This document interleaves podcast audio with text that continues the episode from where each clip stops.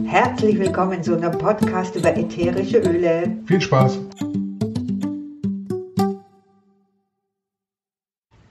Hallo zusammen, hier ist die Biggie und ich habe heute einen Gast. Da freue ich mich riesig. Es ist eine Kollegin, eine Freundin, äh, die Daniela Hudribusch und sie ist Spezialistin für Pferde. So kann man das doch sagen. Ich grüße dich. Hallo, ja, servus. Ich freue mich sehr, dass ich auch da sein darf. Und ja, ich habe immer schon mit Pferden zu tun und habe auch einige Ausbildungen im Thema Pferde, äh, im, ja. Im Pferdebereich, ja. Ach du, ich verhaustel mich auch manchmal, das ist so.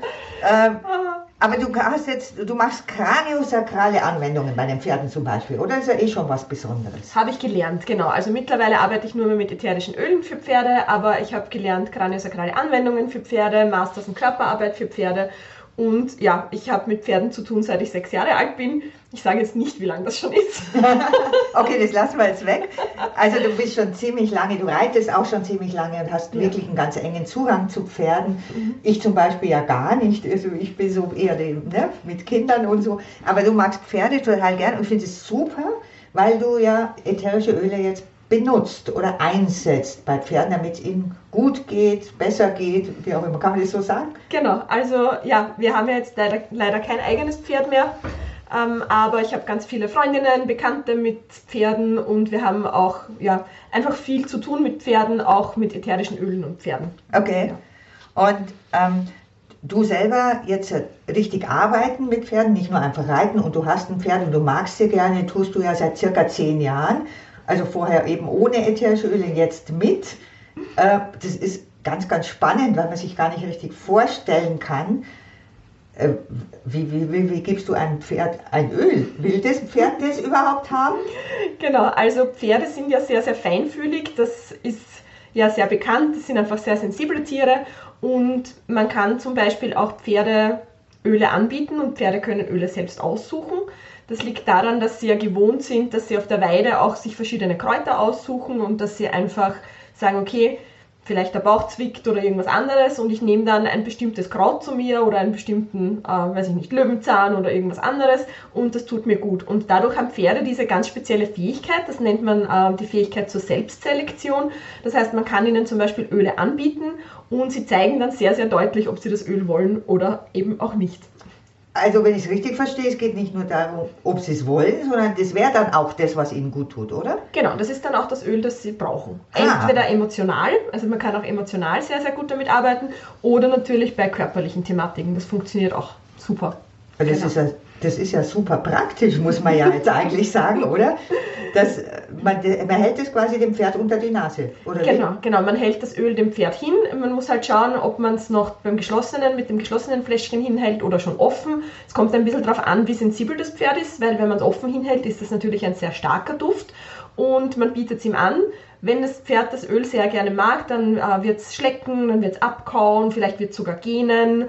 Es kann auch sein, dass das Pferd eine Nase von dem Duft nimmt und äh, sich wegstellt, kurz drüber nachdenkt sozusagen, das wirken lässt und dann wieder zurückkommt okay. zum Geruch. Spannend. Ja, und wenn sie es nicht mögen, das sieht man auch sehr deutlich, weil dann haben sie fast so ein bisschen einen angewiderten Gesichtsausdruck, beziehungsweise gehen einen Schritt weg und kommen auch nicht wieder zurück. Also, ja. Also ich als nicht Pferdemensch äh, kann man jetzt gar nicht vorstellen, wie ein Pferd ausschaut oder reinschaut, wenn es angewidert ist. Ja. Aber anscheinend geht es.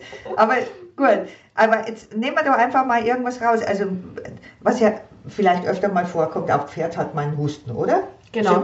Ja, genau. Also das waren auch so die ersten Erfahrungen, die wir mit unserem Pferd damals noch gesammelt haben. Der war schon älter und ist im Offenstall gestanden und dann ist es natürlich immer wieder vorgekommen, dass ein, so ein leichter Husten aufgekommen ist. Und da schrillen ja schon die Alarmglocken bei einem Pferdebesitzer. Okay. Weil es kommt der Husten und der Husten wird immer schlimmer, wenn man nichts unternimmt und das nächste, der nächste Punkt ist dann, es kommt der Tierarzt. Ne? Ah, okay. Also man will vermeiden, dass der Tierarzt naja. So? Ja, ja. Auch, auch, ich meine natürlich, weil es dem Pferd gut gehen soll, aber auch aus rein finanziellen Gründen, weil das ist dann echt, ja, das okay. ja, ist ja dann nicht so, so günstig. Ne? Und dann waren, war das erste, was wir halt hergenommen haben, waren Atemwegsöle und oder eine Atemwegsmischung und ich habe das einfach zwischen meinen Handflächen verrieben und habe ihn inhalieren lassen. Ja. Und er hat brav inhaliert. Man muss dann nur manchmal schnell sein, dass man die Hände wegkriegt, weil wenn dann der ganze Rotz rauskommt, dann will man das natürlich nicht auf den Händen Ach so, haben. das funktioniert dann doch so so schnell. Es kommt darauf an, natürlich, wie tief das sitzt und, und äh, wie stark das ist. Aber manchmal ist es schon so, dass sie dann wirklich so ab, abschnauben und dann kommt gleich einmal das erste raus. Also eigentlich faszinierend. Ja, Ja, toll. Und ich habe ganz oft dann das abfangen können. Also ja, er hat, wir haben dann ein paar Tage inhaliert. Am ersten Tag, zweiten Tag war er noch super begeistert. Am dritten Tag war dann, habe ich mir gedacht, okay, wir sollten trotzdem noch weitermachen, auch wenn er nicht so ganz begeistert mehr ist. Aber ja, genau, dann haben wir ein paar Tage inhaliert und dann war es. Also in dem Fall hat auch dein Pferd quasi gesagt, ja, das gefällt Mhm, mir, diese genau. Mischung. Genau. Und du hast es dann genommen und hat quasi von selber gespürt, das könnte ich brauchen. Ja, genau. Okay. Ja. Aber da tust du jetzt nicht, ähm, wie zum Beispiel wir jetzt als Erwachsene sagen, wir reiben jetzt die ganze Brust ein und Mhm. so, wenn wir da irgendwas am Atmen haben. Beim Pferd so nicht. oder? Kann man schon. Also es gibt da natürlich die Möglichkeit, dass ich den Rest zum Beispiel auf der Brust einfach auftrage oder dass ich sage, äh, ich mache so einen Heuspray mit Atemwegsölen und Wasser drinnen. Das muss ich dann fest schütteln, Okay. weil es ja natürlich sich nicht verbindet. Das kann ich dann übers Heu sprühen. Gibt es verschiedene Möglichkeiten. Sehr hochwertige Öle kann man eben auch ins Futter dazugeben. Aber das müssen halt sehr streng kontrollierte Öle sein. Ah, da sieht man schon, da muss man sich echt genau auskennen. Das kann man nicht einfach. Aber Pferde tun sich auch zum Beispiel öfter weh, oder? Die schürfen sich irgendwo auf. Mhm. Das ist wahrscheinlich auch ein Thema. Genau, genau. Also da ist man ja dann auch, der erste Kratzer ist da und man hat schon irgendwie so das Gefühl, ja, dass äh, die nächste Katastrophe bahnt sich an. Was wir dann immer als erstes verwendet, verwendet haben, war einfach Lavendel, Okay. weil der super ist für die Haut und, und ist auch reinigend. Und ja, da hatten wir dann die besten Erfahrungen damit. Man kann dann auch zum Beispiel Weihrauchöl verwenden oder Teebaumöl. Man kann auch eine Mischung herstellen. Also kann man wirklich so unter Anführungszeichen eine kleine Stallabotike sich herrichten. Äh, wir müssen natürlich auch hier wirklich betonen und betrifft nicht nur das, was wir immer sagen, sondern betrifft auch die Daniela. Äh, Wir sprechen wirklich nur von absolut reinen, hochwertigen ätherischen Ölen. Ne? Nicht irgendwas, was man mal in der Drogerie schnell holt. Und das gilt natürlich für die Pferde auch. Ne? Mhm, genau, weil sie ja, sie sind ja auch genauso sensibel oder sensibler als Menschen auch noch. Ja. Und, ja. Genau. Mhm. Was, was passiert denn sonst nochmal? Also ich, ich versuche mir jetzt mal vorzustellen, was mit einem Pferd alles so passieren kann. Also jetzt habe ich zum Beispiel im Kopf, das Pferd muss in einen Hänger. Aus welchen Gründen auch immer will man das woanders hinbringen. Das Mhm. ist doch manchmal so, dass die da keine Lust drauf haben, oder? Genau, weil das, also ein Pferd ist ja ein Fluchttier und ist tendenziell, viele Pferde neigen dazu, dass sie recht nervös sind. Und ein Hänger ist ein geschlossener Raum. Es ist Okay. jetzt nicht so das, was sich das Pferd normalerweise wünscht. Nicht umsonst gibt es Hängertraining und so weiter. Ah, okay, okay. genau.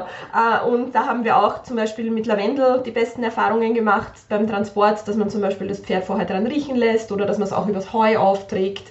Ähm, ja, oder grundsätzlich, wenn das Pferd eben nervöser ist, gibt es auch ein ganz, ganz tolles Öl, das wir einsetzen, das ist das Copaiba-Öl. Mhm.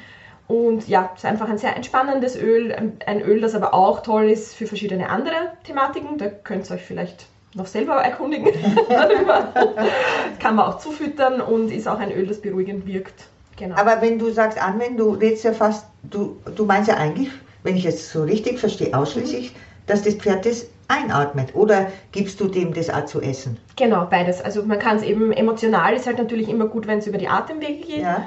Aber Copaiba zum Beispiel ist ein Öl, das wir ganz viel auch zufüttern bei den Pferden. Und das kommt einfach ins Futter reingetropft genau. quasi? Ja, also man fängt an mit einem Tropfen, damit das Pferd sich daran gewöhnt. Das macht man mit jedem Zusatzfutter, so nennt man anfüttern. Ja, okay. Das ist immer ein lustiger Begriff. Und dann kann man steigern auf bis zu fünf Tropfen. Das kann man ins Futter geben, man kann es auf ein Leckerli geben. Natürlich macht man das jetzt ähm, mit, mit Ölen, die eher mild schmecken. Und da ist das Copaiba-Öl eines der besten Sachen, auch bei Verspannungen, bei Gelenksthematiken, bei Verdauungsthematiken. Also mit Copaiba kann man sehr viel abdecken im Pferdestall. Okay. Aber wahrscheinlich gibt es schon verschiedene Öle. Also ich, ein, ein, Pferd, das sich mal verstaucht hat oder irgend sowas, da gibt es bestimmt auch für alles mögliche Öle, oder? Genau, genau. Ja. Ja. also Pferde sind ja tendenziell Tiere, die recht oft verspannt sind. Das liegt auch daran, dass sie halt geritten werden und so weiter.